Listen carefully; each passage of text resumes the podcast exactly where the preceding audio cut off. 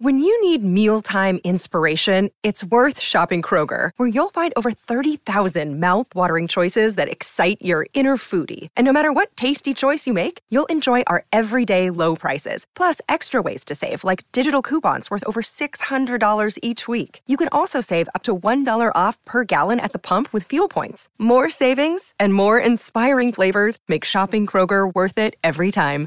Kroger, fresh for everyone. Fuel restrictions apply.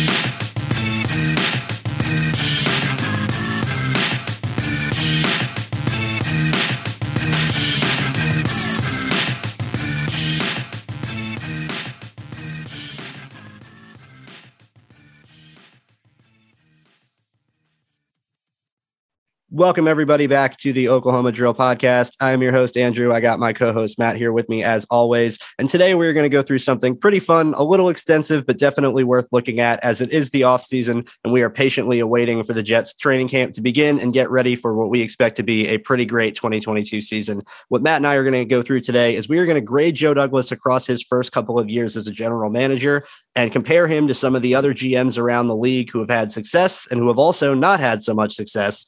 And across their uh, same amount of time frame, Douglas has been in charge in New York uh, to, compared to where these three other GMs have been with their other teams. And those three other teams being the Buffalo Bills and Brandon Beane, their general manager, Chris Ballard, the general manager of the Indianapolis Colts, and last but not least, Dave Gettleman, the former general manager of the New York Giants. Matt, let's jump right into this. First things first, we're going to take a look at the Buffalo Bills. That is the gold standard of team building and organizations right now in the NFL. And their GM, Brandon Beane is a big, uh, big part of that. So let's go ahead and list off. I'll let you go ahead and start. What are some of the biggest additions the Bills had in uh, 2018? For the record, Brandon Beane was hired in 2017, but like Joe Douglas, it was after the draft and after most of the offseason that year. So Beane didn't really get a chance to mold the roster until the year after, and that's when he really got his opportunity to put his fingerprints all over this team. What did Beane do in 2018, Matt? So once Beane joined, uh, of course he he joined at a time at a very weird time, like you said, after free agency and after the draft. Uh, so he was kind of uh, working with a team uh, that wasn't really his just yet. He didn't really get a chance to put his stamp on it. Uh, even though that 2017 free agency and draft for the Bills uh, was probably the best uh, out of all the years that we're going to be talking about, and really kind of gave Beane that that a nice little safety net, a nice little cushion, a nice little foundation to build off of. Uh, so in 2018, uh, when he started free agency, uh, he brought in some some names. Some nobody. Well, actually, no, he did spend quite a bit on Star uh. Uh, but then, other than him, it was guys like Chris Ivory uh, and uh, and and Crowder. So it's it was uh, it, it wasn't a lot of star power there. Uh, not a lot of uh, guys that really jump out at you. Uh, and then in that draft, uh, but it didn't really matter because in that draft, they soon got Allen, their franchise quarterback. Of course, nobody really knew that yet. Uh, everybody's still trashing the the Bills for taking Allen. Uh, probably, actually, no, definitely me in, included in that. Uh, Same so, here, unfortunately. So I, I feel like just about the entire NFL world, other than Bills fans. Actually, I would I would think even Bills fans at that point were like, "What are we doing?" Uh, but it all worked out and then they got Tremaine Edmunds, uh, and then uh, they rounded out their uh, their secondary with Taron Johnson and Levi Wallace. Uh, like I said in in 2017, uh, they already had a pretty good secondary with White, Poyer, and Hyde. So adding Taron Johnson and Levi Wallace kind of just rounded out that group. Uh, so that secondary was armed and dangerous at that point. Uh, and that that was 2018. That was kind of the the year that made this team, uh, along with what they already had in 2017. Between those two years, uh, that pretty much set the stage for the team that we're see that we see right now. The team that we're really going to be looking up at and need to beat in order to really be anything. Yeah, they are uh, the gold standard. And they started it off, as we're going to see, is going to be pretty much the main theme of this study that we did it's all about the quarterback and they decided that they needed to go all in and get their future franchise quarterback in 2018. They had Tyrod Taylor the year before. They won nine games. They're pretty sure they made the playoffs. Uh, Sean McDermott was his first year in Buffalo as a head coach, and things seemed to be okay. Their defense was playing really, really well. They drafted Tre White in the first round, who's become one of the best players, if not the best player on their defense, and a stalwart for them. Uh, they had a lot of players in place that became really, really important to what they were able to do as a team and they realized that that wasn't good enough. And Beane said, we need to make our own team. We need to set ourselves on our own course. We need to be on our own timeline.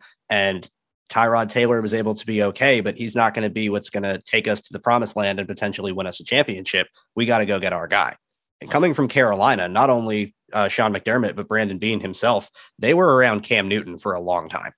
And I know for a fact that that had an influence and a reason as to why they took Josh Allen and as to why they were comfortable with his development and letting him learn on the job and using his talent in specific ways, specifically like we saw as a rookie with how good he was as a runner. Um, I think it definitely had a big influence on their decision making. And right from the get go, that was their plan. We're going to get our quarterback in 2018 and we're going to start our process right now. Yeah. And like I said, there, there wasn't a lot of symmetry between Whaley and McDermott before. Uh, but with Beane, I think that they had symmetry right away and they were able to feed off each other and really find the quarterback that they wanted, no matter what the rest of the league said. Uh, and sort of to tie this into to JD, uh, I feel like the connection that G- JD and Saleh had right away uh, also made them comfortable enough to really go after the quarterback that they really wanted and they knew that they didn't have it in Darnold, just like Beane and McDermott knew that they didn't have it in Tyrod. So it's all about coaches and GMs really meshing together and going after the quarterback that they need to really make it in this league.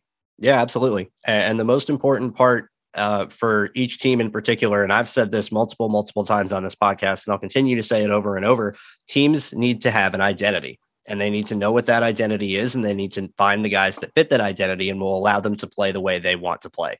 The Bills knew they are a cold weather team. They knew that they are going to win with having a strong defense that's going to carry on the road wherever they go. And they need to have an offense that needs to be dangerous, but needs to have a quarterback that A has the arm talent to win in the elements, and B can be a man and go make plays by himself, like they just watched Cam Newton do in Carolina for a handful of years and know how important it is to have that athletic talent at quarterback. They saw that in Josh Allen. And despite some of his passing flaws that he has miraculously fixed, and I think that's important to note here is that Josh Allen deserves a lot of credit for making himself better and working to improve a lot of his flaws. And the Buffalo coaching staff deserves credit for setting him up for su- success and being patient. But overall, they saw his physical talent, his ability to run, his strong arm, his ability to make plays in the move, and to just go be Superman like they saw Cam Newton do. And it's what really resonated with them. And it gave their team an identity. We're going to be this tough, strong team. It's going to have a strong defense. It's going to have a tough quarterback. We're going to run the football. We're going to have, you know, a, a guy that we can rally behind and win. And it's going to be just like we did in Carolina when McDermott and Beane were both there in 2015 and they went to the Super Bowl that was the plan they decided we want to replicate as soon as they got in the building and they put in the places to do it. And like you said, Matt, I think it's very similar to how Robert Saleh and Joe Douglas are. And I think this is important to note when we're looking at the first year of the Bills and the first year of the Jets. Joe Douglas was in a situation in his first year in New York and really his first um, offseason and, and situation in New York for a long time when he didn't have control. And he was controlling the team and making the decisions, but he had Adam Gase to work with. And he was, as a good general manager should, trying to fit players into that scheme, trying to work with that coach and work that coaching staff to give them the best players to execute what they wanted. But that wasn't the right fit from a coaching perspective. Once they got Robert Saleh in the building, it seemed like things really started to turn around. So if you look at the Jets' first year, and you compare that, they went out, they knew they had to improve their offensive line. Sam Darnold was coming off uh, his rookie season they had hired a new head coach um, to handle things for him. And year two didn't work so well. They did everything they could to uh, not support him. They gave him, I believe that's the year they signed Crowder in free agency at receiver. They didn't really do much on the offensive line. Joe Douglas gets in. Sam Darnold needs protection. They draft Mekhi Becton. They sign George Fant. They take Denzel Mims in the second round to try and give him some offensive help. They draft a running back in Michael Perine that Adam Gase really liked. And I think that's pretty much the only reason that that ended up being a signing. And they went with what they thought their coaching staff wanted. The goal of 2019 in the first year of Joe Douglas's tenure was protect the quarterback that they had who was still young and they were hoping to thrive. The goal for the Bills in their first year was get that quarterback. The timelines are slightly different, but when we advance now to 2019 for the Bills, this is kind of similar to now where we are at this season for the Jets. This is we have our quarterback. Let's load him up in year two and give him as much help as possible. And you look at the Bills 2019, their additions, it's pretty much all on the offensive side of the ball. Their defense was already good, and they said, we don't need to do anything to really help that. So they signed Cole Beasley and John Brown as receivers. They added four new starters on the offensive line in Quinton Spain, Mitch Morse, Jon Feliciano, and Cody Ford. They added Devin Singletary at running back. They added Dawson Knox at tight end. They attacked every position on their offense around their quarterback to make him better. And what we saw the Jets do this year was very similar for Zach Wilson. And I think that had a lot to do for setting up the Bills for uh, success. In 2018, with Allen as their first year starter as a rookie, they went six and 10. In 2019, after setting him up for success in year two, they went 10 and six. A huge improvement. Yeah. Uh, yeah. Uh, the, the, the similarities there between what they did to really build around their quarterback uh, it's kind of undeniable. Uh, Cole Beasley, John Brown, uh, but the John Brown pick uh, or uh, free agent signing uh, was the big one to me because they knew what they had in Josh Allen's arm. They Agreed. knew that he's the kind of guy that's going to buy time and then be able to just chuck it a million miles down the field. And John Brown was the speedster they want the to be on the receiving end of those bombs. Um, of course, things never really worked out for Brown uh, long term for the Bills, but at the same time, they showed that what they wanted to do, uh, and it, they, of course, it didn't work out with Brown, but they definitely didn't stop trying, uh, which definitely shows in 2020. Absolutely. Yeah. In, in, 2019, they added a bunch of different pieces to try and help their quarterback and to really improve at all positions. The only major piece they added on defense that year was Ed Oliver, which was a very good major piece for them, but he was pretty much the only addition. And then you look at 2020, and they went 13 and 3 this year. So you can't argue and say that it was successful. A lot of it had to do with Josh Allen really flourishing. And even more of it had to do with the fact that they traded their first round pick for Stefon Diggs. That was the swing for the fences, go get a proven superstar to pair with our quarterback, who we're now pretty confident in, and see if we can't take this guy to even another level, give him even more help, and not just be satisfied after what we done in his second year. Besides Stefon Diggs, they pretty much didn't do anything that helped them most of their draft from 2020 has not had very uh, has not been very uh, in, very well for them in the first couple of years of them playing. AJ Epenesa was their first pick in the second round. Obviously, they didn't have a first round pick for trading for Diggs. He has only had two and a half sacks in two years. Um, they've had a couple of other guys on their um, draft class that just really haven't shown up or done anything uh, that have affected their team. Their defensive starters have been pretty much the same for years and they haven't had to have any um, additions there because they're so used to the scheme and play so well. They have it intact. It's just been Allen's development and how they've surrounded him with talent to help that development that's really been the difference. Yeah, and the funny thing is that offensive line is not great. It uh, really isn't. It's not. It's their entire offense is Allen being able to maneuver the pocket uh, and extend plays and just use his arm to will this team to be good uh, and his legs as well. So there's not a lot there. So it's a little different than than JD's approach uh, because yes, they uh, gave him the firepower, uh, but JD is kind of building a team that Saleh is really looking for, which is a team that wants to run the ball with running backs a lot more than with their quarterback Zach Wilson. Uh, so this requires more of uh, more more name power, more actual production from the offensive line. Uh, and you saw JD make this push uh, year one, even though a lot of these signings were not great. Uh, with uh, uh, what's his name, uh, Van Roten. uh, yep. and, and Fant really never really took off until last year uh, Connor McGovern as well. Yeah, it, it, it I, I, would say that he had the right idea though to get the offensive line build up from the trenches, uh, and see how everything else develops behind that. Absolutely. And Joe Douglas being a former offensive lineman and the uh, backgrounds of teams that he's worked with before in Baltimore and Philadelphia, um, and the time that he spent there, mainly Baltimore, they're all teams that are built in the trenches. They're built up front on both sides of the ball, always, every single year, at every, like at all times. Period.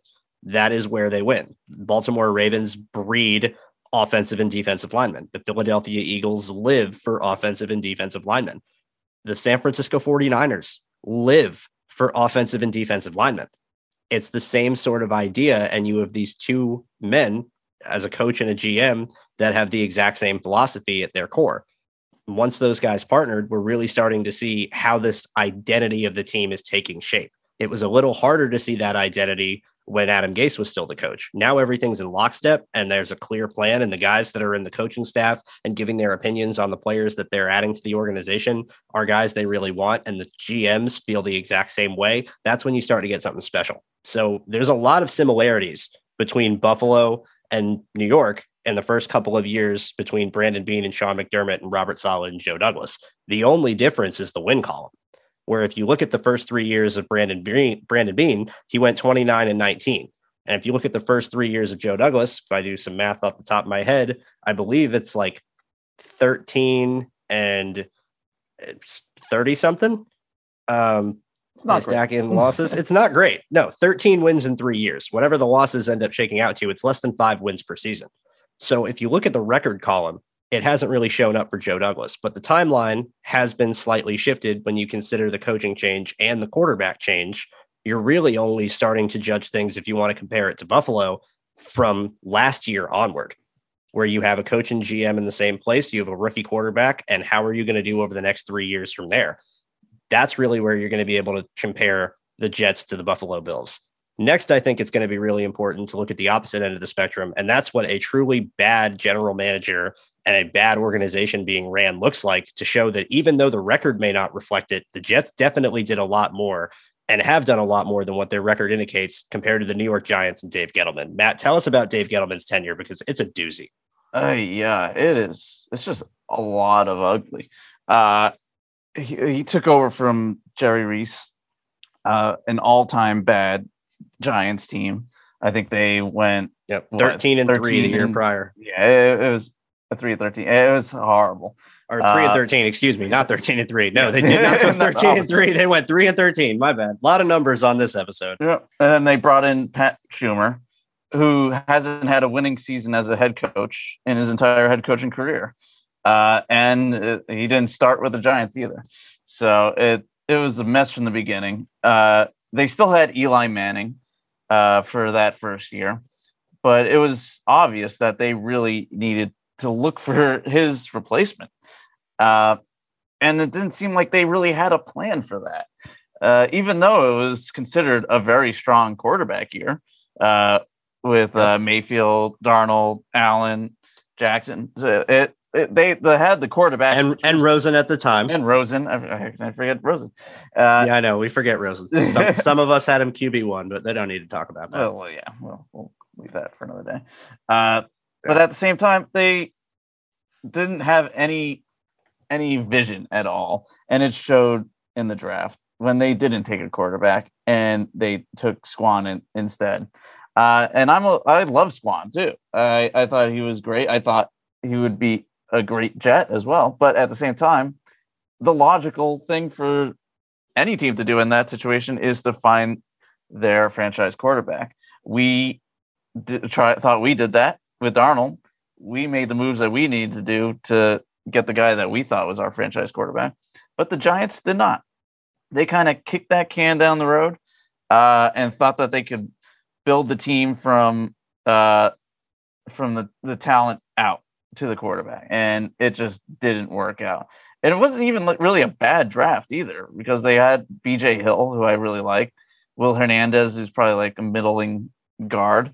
Uh, on defense, uh, they brought in uh, Alec Ogletree in free agency.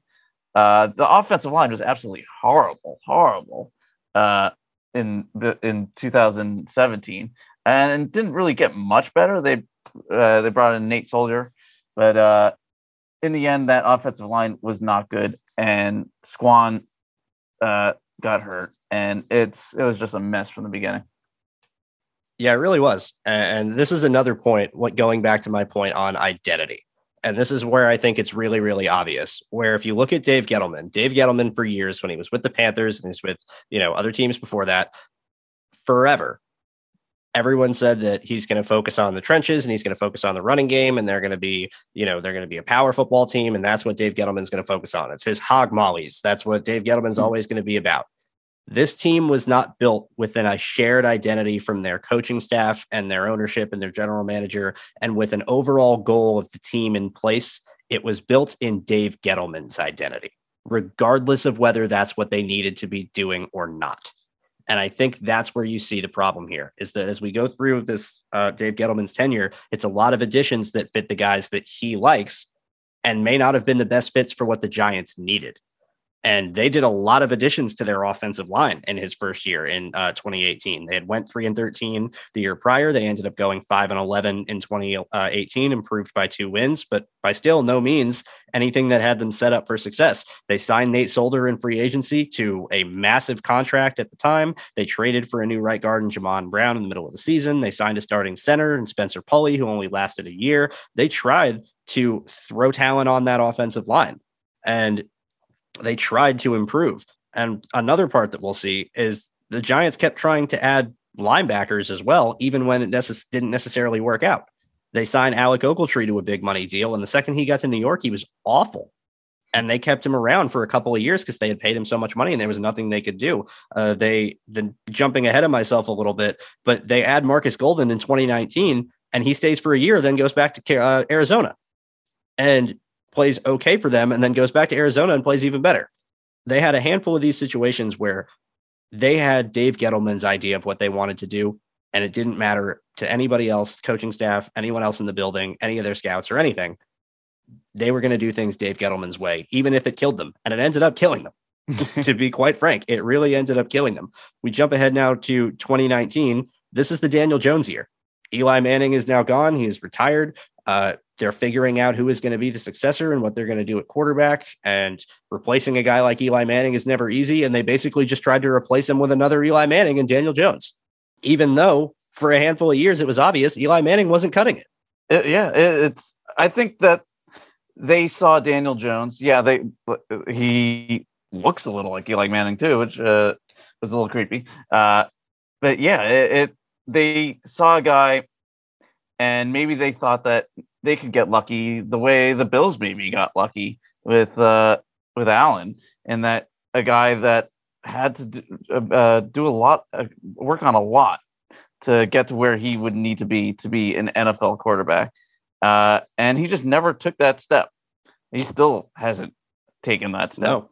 it's and yet he's still their starting quarterback somehow. I don't know how that's still a thing. Uh, but hey, Giants are really sticking to it. See, seeing what what sticks to the wall. Uh, I don't see much. Uh, and it's not like they haven't like drafted good players in this time either. Dexter no. Lawrence, I like. Uh, the Darius Slayton, the the wide receiver, I like him. Uh, 2020, Andrew Thomas, uh, I, I like. Uh, Lemieux, the guard from uh, Oregon, I like him they they've got guys yeah. that Xavier McKinney's a good Xavier safety. McKinney, yeah, it, like these these aren't bad guys. So I I wouldn't say he's been a bad drafter, but again, there's no plan. There's no identity. We we keep harping on this, but it it's very important. It's because crucial. without that, it's just dart throws, and he might be hits on a few, but if yep. there's no vision or really a guide for them to follow, then what's the point? It's all just names out there uh, and egos clashing together, and it doesn't really flow. It doesn't come together into a cohesive team that can win. Yep. There is a lot more to team building than just amassing talent. And I think that is really, really understated when it comes to this. And that's why these guys get paid a lot of money. That's why it takes a lot of hard work and a lot of time uh, doing other jobs and building your way up to get to the opportunity to be an NFL general manager because this is not easy and you are navigating a very very tight situation with all of your moves and everything you do potentially having a butterfly effect on everything else. And if you don't have a clear vision and a clear goal and a clear plan, you're going to get lost at sea. There's no other way to put it. And that's what the Giants did. That's what happened to the New York Giants under Dave Gettleman is they didn't have a plan. They were just trying to amass talent in the way that Dave Gettleman thought best and throw it all together and hope it works. And there was no cohesion. There was no vision. There was no true planning. It was more just reacting. And you can't be reactive. You have to be forward thinking and you have to have a plan for the future. And that's where I think Joe Douglas and Robert Saleh, again, relating back to them, deserve a lot of credit. They have a plan. They've had a plan from the second they met each other and had their interview for head coach. And that plan has been the same, and they've attacked it in every way that they can and the best ways that they can. And so far, it seems to be working. We may not have seen the results on the scoreboard yet, but we're expecting to see some improvement. And as we saw with Buffalo, it didn't happen overnight either. So I think there's a lot to be learned, especially now as we get into the last year of the New York Giants in 2020, where they went 4 and 12 in 2019. They were 5 and 11 the year before. They went 6 and 10 in 2020. So they've never done but never did better than six and 10 in these first three years under Dave Gettleman. Again, didn't really improve anywhere. We're still towards the bottom of the NFL. Haven't really seen much improvement. Similar to say that for Joe Douglas, although you're dealing with a different timeline of coaches and quarterbacks. 2020, they had Blake Martinez at linebacker, Kyler Fackrell at linebacker, corner and James Bradberry, who had a good year for them. Very was a Pro Bowler that year. Free safety and Logan Ryan. And then, like you said, they added Andrew Thomas, Xavier McKinney, Shane Lemieux in the draft. But what was the plan? It's the second year of Daniel Jones. Did I mention any offensive skill players on that list? Mm-mm. Did I mention eh, any more help besides Saquon Barkley? And I'm pretty sure that was the year they traded Odell Beckham. Or Yeah. the year prior they traded Odell Beckham because that's when they had the extra first yeah. round picks. So you have you've already lost Odell. It's been a year afterwards since you haven't had Odell, and you're not finding anyone else to step into that role. You're not Yeah. finding anyone else to to to make any improvement. You're going to say we're going to fix our offensive line and we're going to run the ball with Saquon, and that's going to make Daniel Jones better. Where's the plan? Where's the identity?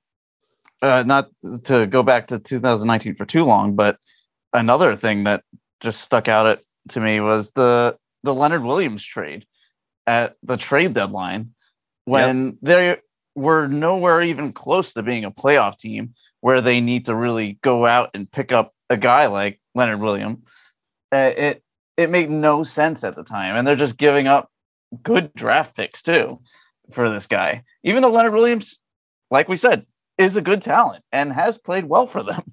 But Yep. at the same time, why? Why? It- it's just But what is- doesn't what is the- any anything. functional purpose of Leonard Williams being a good player for them. How has that helped them win? It hasn't. And if you look one more year further, not to extend this really into a study and any longer than Dave Gettleman had than Joe Douglas has had, but 2021 was Dave Gettleman's last year as a general manager with the Giants. They went 4 and 13. They they were worse.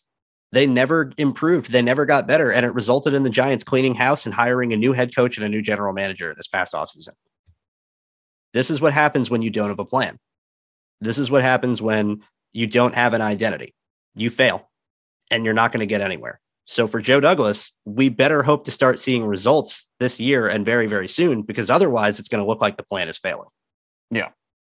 and that's the thing is that with with JD, we have we see the vision.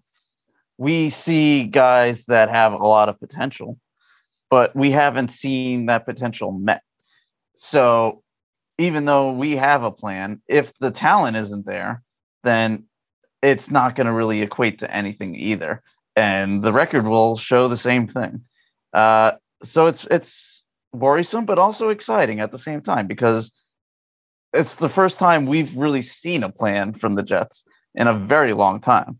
Uh, and that alone is exciting.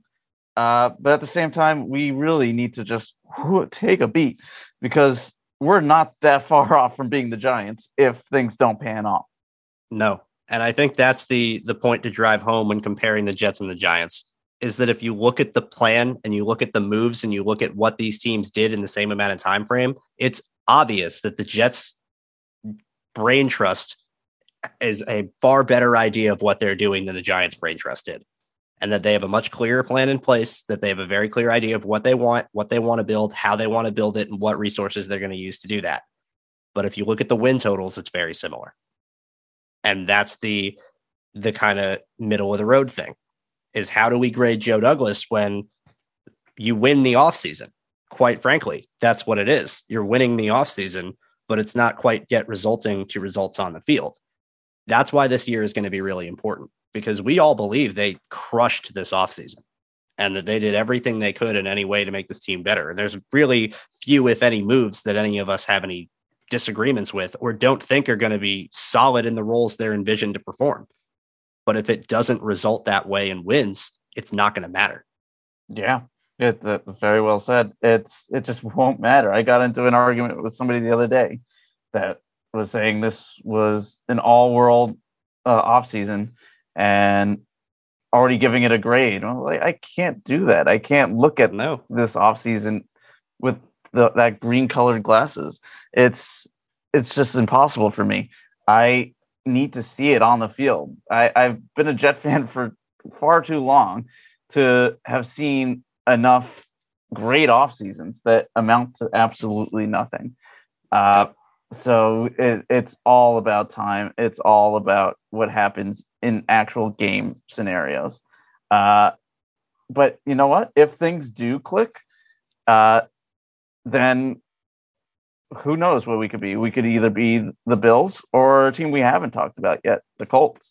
Yeah, and I think quite honestly, when you're looking at the stories of these teams, I think the Colts and the Jets are the most similar.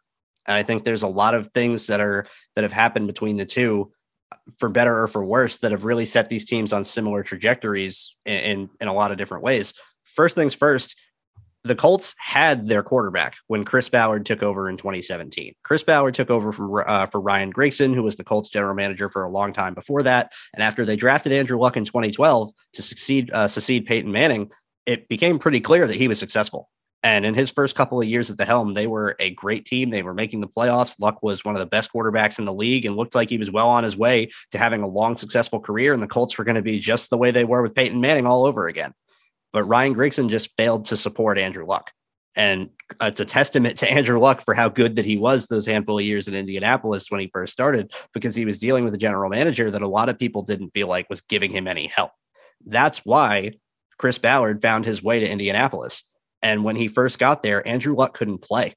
He was dealing with an injury from the year before, and he had to miss pretty much all of 2017. And it resulted in them going four and 12 in 2017 in Ballard's first year they had some pretty solid additions. They added a wide receiver in Kamar Aiken, who I believe was in Baltimore before that, who a lot of people were expecting to take another big leap. Or if Andrew Luck was the quarterback and not Jacoby Brissett, maybe it would have been better. Um, they added some defensive tackles in Al Woods and Johnathan Hankins. They added Jabaal Sheard at defensive end, who be, was a, a force for them. And then later in Tennessee, the same thing. Um, and in the draft, the draft, they added a couple of players that maybe were okay to start really tailed off towards the end, and a couple of guys towards the end of the draft, and one guy they claimed off waivers who have become kind of stalwarts for them. So in the draft, they get Malik Hooker in the first round. Uh, they get Quincy William, Quincy Wilson at corner, uh, who Jets fans should remember, and also who Jets fans should remember. They get Tarell Basham later on as well. Mm-hmm. After that, they had Marlon Mack, and then, in my opinion, the best addition they had in 2017. They claim Kenny Moore off waivers from the Patriots in September of that year who was an undrafted player who New England signed, did made it through training camp, got cut right as roster cuts happened, was a waiver claim by the Colts, and he's been one of their starting corners basically ever since the year after that. So the Colts, they had some solid additions. Chris Ballard made some solid moves in his first year, but without Andrew Luck and without that quarterback, like we said at the top here, it didn't matter. So it's it's a pretty tough situation, but overall, 2017 is a first year of an introduction. It was a pretty solid one for Chris Ballard. See, now the thing is that Ballard didn't address one of the biggest needs that I think he really needed to. Uh, one of the most glaring issues with the Colts was Luck and him being able to stay healthy. And a large reason why he wasn't able to stay healthy was because of that offensive line. They really didn't do anything to address it, even in 2017. Uh, that 2017 offensive line also wasn't great. the year that Luck missed the entire season. Uh, other than uh, Castonzo, uh, really all you had was Ryan Kelly at, at center. There really wasn't a lot else there. Uh, so maybe that played an- uh, another role in in why Luck maybe wasn't really feeling this career path anymore. Uh, he and then by the time 2018 rolled around, it might have been too late at that point. Even though he had a great year coming back from that injury, uh, it just at that point just wore him out. Even though he got Quenton Nelson now, uh, even though they have Braden Smith, even though they have Mark uh, Glowinski, they at that point had that offensive line, but it didn't matter. He was worn down, and it was just too late.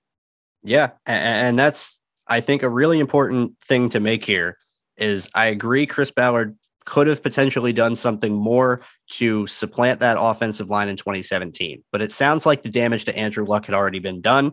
And that even if they would have added those players to block in front of him, he wouldn't have been playing anyway. So who knows how much of an impact that would have made when they still had Jacoby Brissett at quarterback. I agree that that was definitely a focus that should have been taken, but I can understand a little bit as to why they didn't if they knew there was a big chance Luck wasn't going to be playing all year. You flash forward to 2018, and Luck is healthy. And this team goes 10 and 6. Andrew Luck throws for 4,500 yards and 39 touchdowns and is one of the best quarterbacks in the NFL again. I, if I'm remembering correctly, I think he might have even won an offensive player of the year or a comeback player of the year. Maybe that's what it was. Uh, had a great season. And the Colts were a very solid team again. And right back in the thick of things in the playoffs, you look at their additions, they had Eric Ebron at tight end, who I think made the Pro Bowl that year in Indianapolis. They drafted Quenton Nelson, who's been one of the best guards in the NFL from the second he started. They took Braden Smith, who's been a multi-year starter on their offensive line in multiple positions. They add Denico Autry at defensive tackle, who's another underrated guy on the interior who's played a lot of snaps. And oh, by the way, Darius Leonard. Darius Leonard. yeah, uh, are one of the best linebackers in the NFL, period. And the leader of their defense, who they take at the top of the second round. That was with uh, one of their own picks, right after that, they were able to get Braden Smith, who they got from the Sam Darnold trade. So they move back. That's another important thing to, to throw at Chris Ballard here. We give Joe Douglas all the time credit for trading Jamal Adams and trading Sam Darnold. Well, we need to give Chris Ballard credit for picking up three seconds from the Jets and being able to move back, take the player at six and Quenton Nelson that he very likely would have taken third overall anyway, and just pick up three extra twos over three more years for nothing it's a really, really solid trade. The Jets did what they had to do to go and get their quarterback and make sure they were in range of one of the guys they wanted. But from the Colts perspective, this is a great move by Chris Ballard. Oh, yeah, absolutely. And with that, that 2018 free agency and draft, they really built the structure of that team going forward. Uh, even though the, at this point they still have luck uh, going forward, that wasn't going to be the case and they really set the stage for a team that can win no matter who's the quarterback. Uh, and that and that shows going forward because once they lost them, then at that point it's all about all right, we have the team, we have the offensive line, we have a defense that is very solid, uh, led by Darius Leonard, uh, and then they brought in Justin Houston in, uh, in 2019, and they they have guys that can really come together and lead this team to win. And now it's just all about finding that vet quarterback because at this point, after going 10 and 6, they were not in a great position to find another quarterback in the draft. So it's all about maintaining the team they have and going as far as they can with quarterbacks that they can find on the market. Yeah, and there's a really important part here that I don't want us to skip over. And I want to make sure that we make note of this because it's another reason as to why the Colts situation and the Jets situation is very similar. They got Andrew Luck back healthy in 2018. That was definitely a big help. They also hired Frank Reich to be their head coach.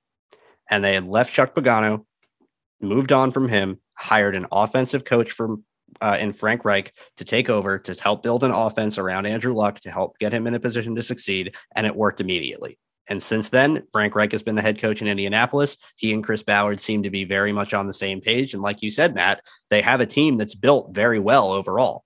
They've added a lot of quality players. I think, quite honestly, unfortunately, where we talk about timelines and what people have done in their first few years, one of the other reasons I think this is so similar to New York is I think Ballard has done some of his best work after these few years have happened in the last couple of years and uh, the last couple of drafts, adding players like Jonathan Taylor and Michael Pittman uh, and uh, Paye and, and really reshaping that roster more from that angle. But the quarterback has been the issue. Luck retires, they go 10 and 6. Like you said, they're out of position to draft another one. They signed Philip Rivers, who plays the last year of his career before he retires, and they go 7 and 9 in 2019. The only real addition they added was Justin Houston. They really, the draft, their draft was awful. It was Rock Ya-Sin. Uh, it was a couple of other players that didn't amount to really anything. Parris Campbell, who hasn't done much, you know, they really didn't do much in 2019 to help this team. And it was kind of like the shell shock of Andrew Luck retiring. They thought the team was built. They didn't need to add more. They went through all of their offseason thinking we have our quarterback. He just threw for 4,500 yards and almost 40 touchdowns, and we went 10 and 6 and we're good. The draft didn't work out. Luck retired. They go 7 and 9. And now they're kind of in purgatory. And I think that's kind of the thing where it's a really tight balancing act because I think in the back of a lot of Jets fans' heads right now, there's some people saying, if Zach doesn't work out, we have a team that's built and will be ready to win on top of that. And another quarterback can step in and be primed to succeed without having to rebuild the entire team. The other hand of that is you might be too good to get one of the best quarterbacks and you might be stuck at the mercy of what's available on the free agent or trade market. And you might have to maybe make some unconventional moves to get something done, or you might have to bottom out. And if you look at the Colts, they did just that. Peyton Manning was towards the end of his career. He got hurt. They flatlined, had the first overall pick, took Andrew Luck, and they were immediately back to business. So, do you want to be in purgatory if your quarterback doesn't work out? Or do you want to set your team up for success? I think it's a really tight line to walk. It really is. And it's kind of a worrisome one because, like you said, if the market doesn't dictate uh, that we can find a quarterback that can really lead our team to a deep playoff run, then what are we doing? We're just kind of like the Giants kicking the can down the road. Uh, sure, the Colts got Matt Ryan this year, uh, and maybe they're good enough to make a playoff run. We don't know. Uh, it, but at the same time, it's just like how much more can they do? What what else can they do to the quarterback? Because they're a good enough team that they're gonna win. So it it really puts them in a in a position where they're just stuck, going after whoever's available in the market to really get them to where they want to be. But the market really is unpredictable. You you can't rely on that year in and year out. And I don't think it's really sustainable. So yeah, let's say our team is successful other than Zach, and we have to move on from Zach. Then we're pretty much following the same the same timeline as as the Colts at that point. It's it's really just finding that vet to really just fill in until maybe we flatline and are in a good position again it's it's a, it's not what I'm comfortable with at all. No, it's not a comfortable situation, and I think it's a reality that we have to face. Looking at all of this, what's been the one common theme, Matt? Quarterbacks. Quarterback, yep. And you can make successful draft picks and you can have good players on your roster and you can amass talent and you can fix problems and you can improve in, in areas that you need to improve. But if you don't have a quarterback, it's not going to matter. And the second you get the quarterback, it's like everything else falls into place. Zach Wilson has to succeed. And it's kind of a, a, a daunting thing to say that, but he has to thrive. Average isn't going to be good enough. A team, if they're built well and he is average, they're going to be in purgatory of never being good enough to get over the hump. And I'm sure a lot of Jets fans would like that after years and years of misery. But do we really just want to be good enough or do we want to be great? Yeah. I don't want to be satisfied with we're above where we were and now you know we can fight for the playoffs or we might get into the wild card. I'll be satisfied with that with this year but that's not where i want it to end. And i think the perfect way to you know wrap that up is look at the buffalo bills. They went 10 and 6 in josh allen's second year. They made the playoffs.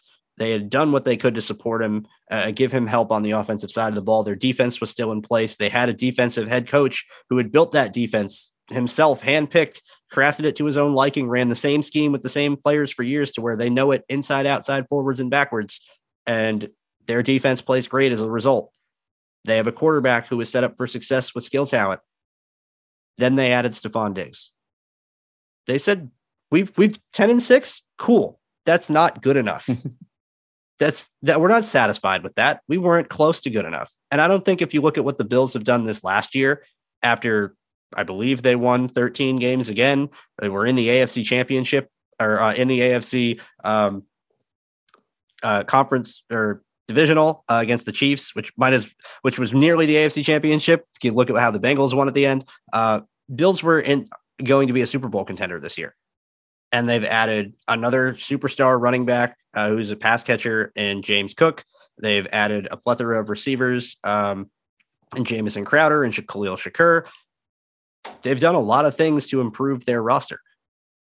They've never been satisfied surrounding their quarterback with as much talent as possible, even though now he's one of the best players in the league at his position. So, end of the result for me get your quarterback successful because otherwise it's not going to matter what else good you do. Yeah. I mean, it, it, comes down to plan and quarterback. When you look at the yep. Bills, they've got That's the plan it. and they've got the quarterback. When Vision you look at the Colts, the passer you've got a plan, but you're unsure at quarterback. And then you look at the Giants, you have no plan and no quarterback. So where we fall right now is somewhere between the Giants and the Colts. Uh, but that could very easily move up to to between the Bills and the and the Colts if Zach really is the guy that we think he can be. Yeah, I really think it can. I, I think there is a lot of room for improvement, and I think it can happen fast. But I think realistically, if you're looking here and you're comparing the records of all of these uh, teams, Joe Douglas is the worst record of these four GMs over his first three years. Yeah. He's only won 13 games. Dave Gettleman won 15. I'm not saying that that is good. It's not. And it's a reflection on winning the offseason not always mattering. But the one thing that I can fall back on that I know for sure is that there is a plan.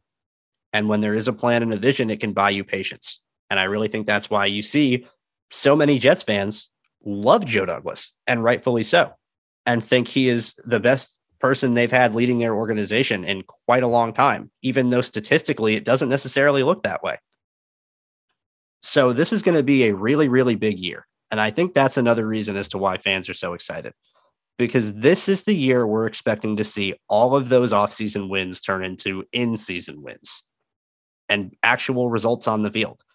Robert Saleh said it himself uh, in the One Jets drive clip of them starting their offseason program. They have a gap to close.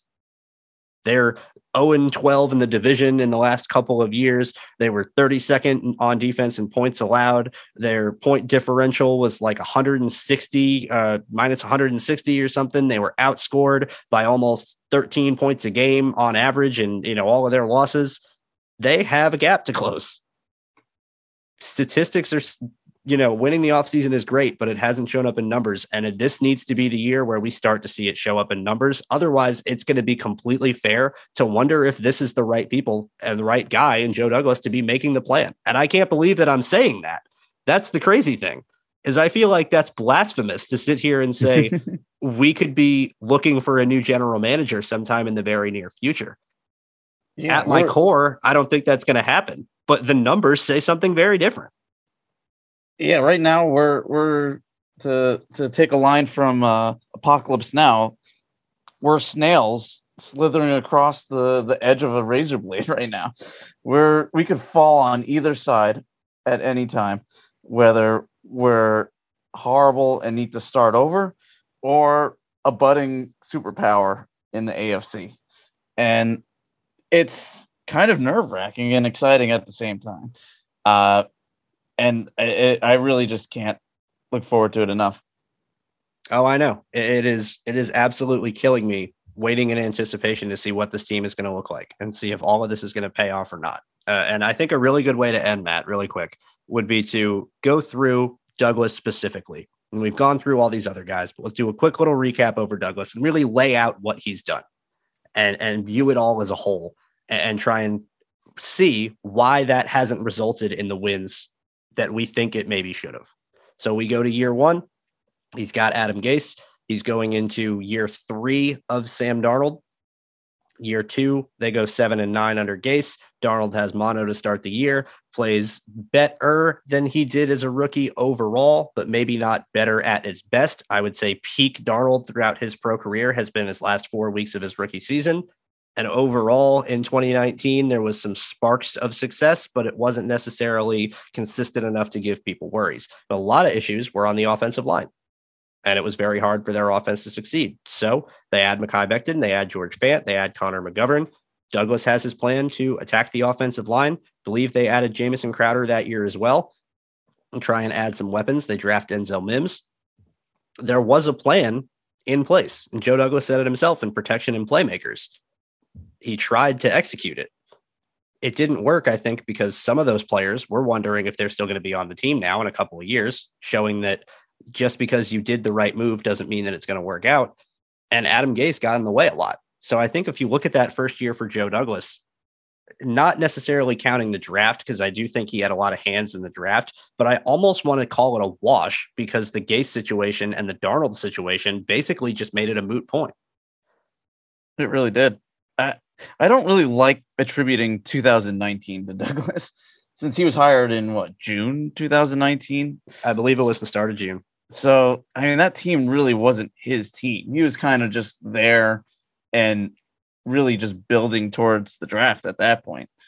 Uh, but yeah, it, it he really didn't get a chance to really put his stamp on this team until even after Gase was gone. Even though he had control in 2020, it it wasn't until he had somebody that shared that vision with him uh, Saleh able to really feed into exactly what Douglas wants to do. Uh, I, I, don't think either one would say the other uh, really influenced uh, them to pick something. I feel like they're just been lockstep this entire time, uh, and and it shows. And yeah, we we've yet to really see anything. And that 2020 draft really hasn't been that great when you look back at it. No, it uh, hasn't. It has not been great at all. Uh, but at the same time, there's still a lot of potential there. Uh, we, I feel like, have only cracked the surface of Bryce Hall at cornerback. Back then, we still cr- haven't cracked the surface of what he's capable of either. Mims, who knows? Maybe this is the year he finally put, puts it all together. It might not be on our team, but maybe he puts it all together. Ashtyn Davis, a, a, a safety that also had uh, we all had high hopes for that hasn't really turned it on. Maybe this is the year for him. There's so much talent that hasn't been uh, realized yet, and it may never be realized. And that's the scary part. And that if, if 2020 is a wash season, then it, it's it's it's worrisome just because we kind of need that talent. Yeah, we had yeah. a great offseason this year. But at the same time, wasting an entire draft, it sets you back. It's it's not just like, oh well, we we can just keep go forward with what we have. It, a, a draft like that where you have how many picks was it? One, two, three, four, five, six, seven, eight, nine picks, and if yep. none of them work out, that's that's a travesty right there. Yeah, it absolutely is. And I think this is an important point to make. And I, I think you're already making it. I just think I could maybe phrase it in a different way. Please. When you mess up a draft, it doesn't just like, it's not kind of like a, oh, that didn't work out. We're in the same place we were before. You're not, you're behind. You, it, it puts you further behind than you were before because the Jets now assuming this 2020 draft class doesn't work out, are going to need a new starting tackle next year. And the whole point was fix the offensive line, draft Mekhi Becton to be the tackle of the future. That was Joe Douglas's first ever draft pick. If you're going back and having to do that again, if the team is now more improved, you might be more out of range of getting one of those top tackles. You might have to spend more in free agency because that's the only thing that's going to be available to you. Your options are different than what they were when you were in that position, however many years prior, with that same need. The Jets were in a position in 2020 to land Mekhi Becton at 11 overall. They were in a position with Jacksonville. They had a trade set up to get to nine to take Jedrick Wills if they were worried that somebody, or Becton, if they were worried if somebody else was going to be off the board and they weren't going to have their option at tackle. For all we know, they won't have the freedom or the flexibility or the financial or cap space or anything else if they have other moves that are successful to go up and solve that problem as easily. And so I don't think this is a situation where you can look at an entire draft class basically giving you nothing and say that it doesn't put you back in a lot of areas. It's not just a, well, we didn't get anything from that. And so it's like, it's a zero. No, it's a negative. Yeah, it's all a domino effect. It affects yeah. everything going forward. Yeah, it really does. And you look at going forward, that's when you start to see things look different. And once Robert Saleh got in that building and they looked at what they needed to do, they attacked it. They add Corey Davis because they knew they needed help on offense. We're hoping to see improvement from him, but that was a smart signing for a guy that fit the scheme that they were trying to run, that an all thought process would be the type of guy they're looking for on offense. They make the decision to move on from Sam Darnold. They say, we're going to be in lockstep. We're going to start over. We're going to reset and build this in our image and our vision from the ground up. We're not going to leave too many holdovers from what we did prior because we need everything to be done in our image. And that's what they did. And it started with the quarterback, like we've said so much uh, recording this, that they knew they had to get their guy and they weren't sold on Darnold. Joe Douglas didn't draft Sam Darnold.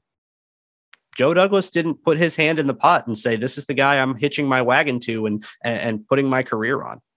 He didn't want to put his career on Sam Darnold any longer. And he fell in love with the talent of Zach Wilson to make him think that that was going to be the best thing to do. Well, it turned out Robert Saleh felt the same thing.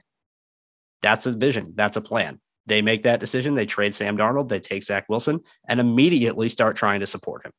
They trade up to get Alijah Vera-Tucker. They make sure they draft Elijah Moore. They take Michael Carter in the fourth round. Bang, bang, bang, three in a row. Here's protection, and here's two playmakers. Now let's look at this next year. We've gone through the rookie season. Zach Wilson played okay in spurts, had some great moments towards the end. We're all hopeful and confident. They went overboard giving him weapons. They, they went overboard supporting him this offseason. it's just like what the Buffalo Bills did in Josh Allen's second year, where they had offensive line help in Laken Tomlinson. You're supposedly getting Mekhi Becton back and healthy, and hopefully that's going to be a big help, assuming that that is the case. If not, we already discussed how that's going to go. You add a new receiver in Garrett Wilson. You re-sign Braxton Berrios. You draft Breece Hall to be a, another explosive running back. You sign two tight ends and draft another one. I, what more do you want to support your second year quarterback? This is the vision. And based on the vision, you can't ask for anything else. So going off these two years, it's really hard to judge off one year of rookies where we haven't seen their year two yet and rookie players that we haven't seen play yet. But what we've seen is that there is a clear vision in place between Robert Saleh and Joe Douglas. And we're starting to see through flashes results on the field a little bit. We've seen even I can't remember the last time the Jets went four had four wins and people were this excited for them. Right. Yeah. It, it is not much that we've seen in the win column, but at the same time, I've never looked at an offensive depth chart and been like, wow, we have no holes really right, right now. Where's the problem? We have no position where we're like, well, we still need a starter here. No, every single starting position on that offense is filled and has depth. I, I there isn't a single position that I can look at other than tackle, maybe. Actually, no, definitely tackle, where I can be like, all right, we're good. And even if somebody gets hurt, we're still good. Tackle is pretty much the only spot I still expect us to bring somebody else in. Uh, and they've even put out feelers for another yep. tackle. So it, it, they see what we see as well. And just knowing that is comfort. That is, you just said what I've been trying to say through this whole podcast is that they see what we see. And that we like to think that we know the game and we like to think that we can be aware and invested as we are to understand the issues and what needs to be done to make this team better. And it seems like the people in place and the people making the decisions have those same ideas. So I'm overall, if I had to put a grade on Joe Douglas and I had to throw it in with a this is what we're doing and I'm stamping down and and over his first 3 years as a general manager, what am I giving him? I am giving him a B. Yeah. And the reason I am giving him a B is because from a plan angle, I can't ask for more, but it hasn't resulted in wins yet for me to say it's an A. And I can't give a GM an A with 13 wins in three years. No. You just can't. It, you just can't. It's just so much that hasn't been realized yet that it's it's impossible to to really go full throttle. Joe Douglas is a god because we need. I can't do it, that yet. We need to see it work out. Absolutely, we need to see it work out, and I don't think there's anything wrong with saying that. I don't think there's anything nope. wrong with with being realistic about that. And to be quite honest, I think if you asked Joe Douglas, I think he'd be a harsher critic than we are. Oh, how would he grade his own tenure? He'd go, "We've 13 wins in three years. We went we went four and 13 last year. We were 32nd ranked defense. Our offense was 29th. We weren't good enough. I don't think he's satisfied with his performance. And I think that's even more fuel as to why he tries so hard. And we saw him try so hard this offseason, where it was, we don't care. We'll trade up multiple times. We're going to go get the players that we want that know that we're confident that are going to make us win. We're going to sign free agents and spend a lot of money, the second most money of any team to go and get guys to improve our roster. We'll be in on Tyreek Hill because we have the finance, the flexibility and draft capital to do it. When that doesn't work out, okay, we'll trade up twice in in the top 40.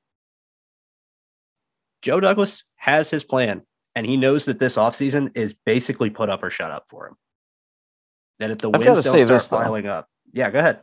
That if let's say things don't work out with this team, that a lot of the additions that we've seen really just fall through.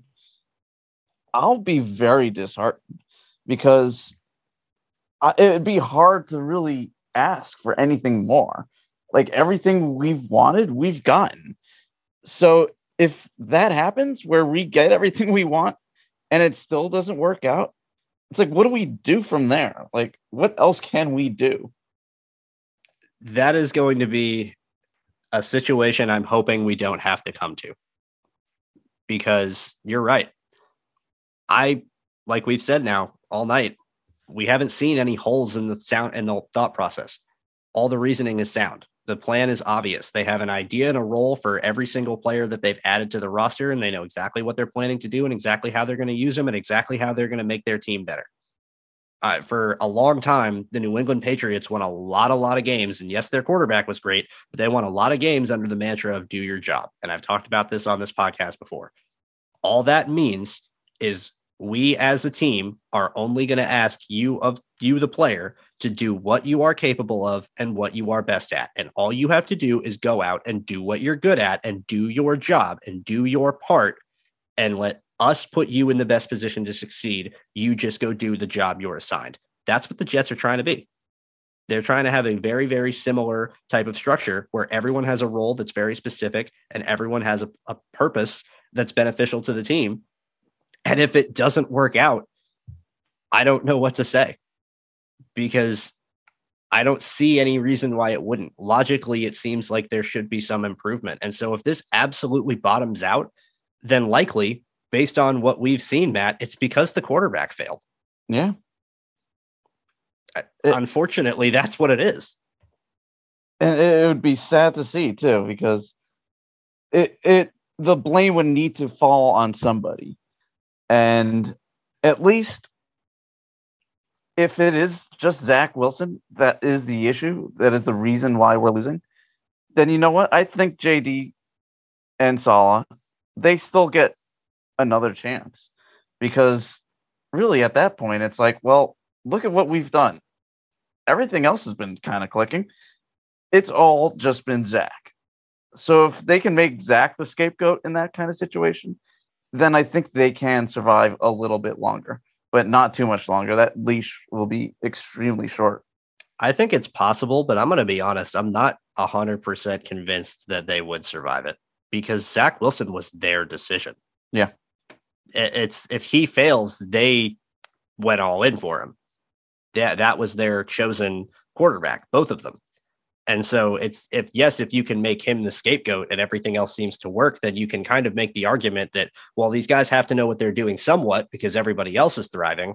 And it's just this one guy who isn't doing it. And you can personally turn around and say, okay, Zach, you're just not playing well, and that's on you. But at the same time, do you also then have to put some blame on Joe Douglas and Robert Saleh for being the people that were convinced Zach Wilson was right from the start? Oh, absolutely. You you would have to, but at the same time, it's like, well, the vision's working. It's just one player, and if that's the the case, you would have to still be at least a little encouraged with what they were able to do. Uh, yeah, and, and at that point, we're the Colts.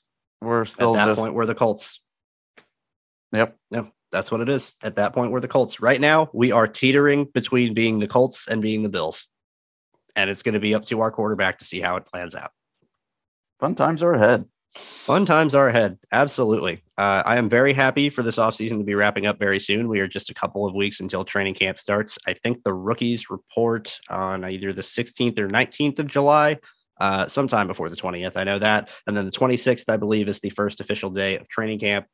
I cannot wait. I am so excited to see how this team takes shape and takes form. I'm going to try everything in my power to not get excited about training camp reports and who is doing well and who is not doing well, uh, because that is bait. And I fall for it every year. and I am recovering and I'm trying to be better. And I am here on this podcast to say that I need everyone's help in holding me to that. We sure will try. Uh, well, thank you guys so much for listening. This has been a really fun episode. I always love these deep dives where we get to go back and really analyze things from a wide angle, uh, view as a whole, and really get into the nitty gritty of, of how the NFL works. So, once again, thank you for listening. You can find me at Andrew Golden underscore 17. Matt, let's go ahead and drop your handle. Let's get out of here. Matt, you can find me at Zazzy Jets. And make sure you guys are following at OKD Podcast as well for the latest news and updates on any new episodes that come out. Thank you all one more time, and we will be back real soon. 拜拜。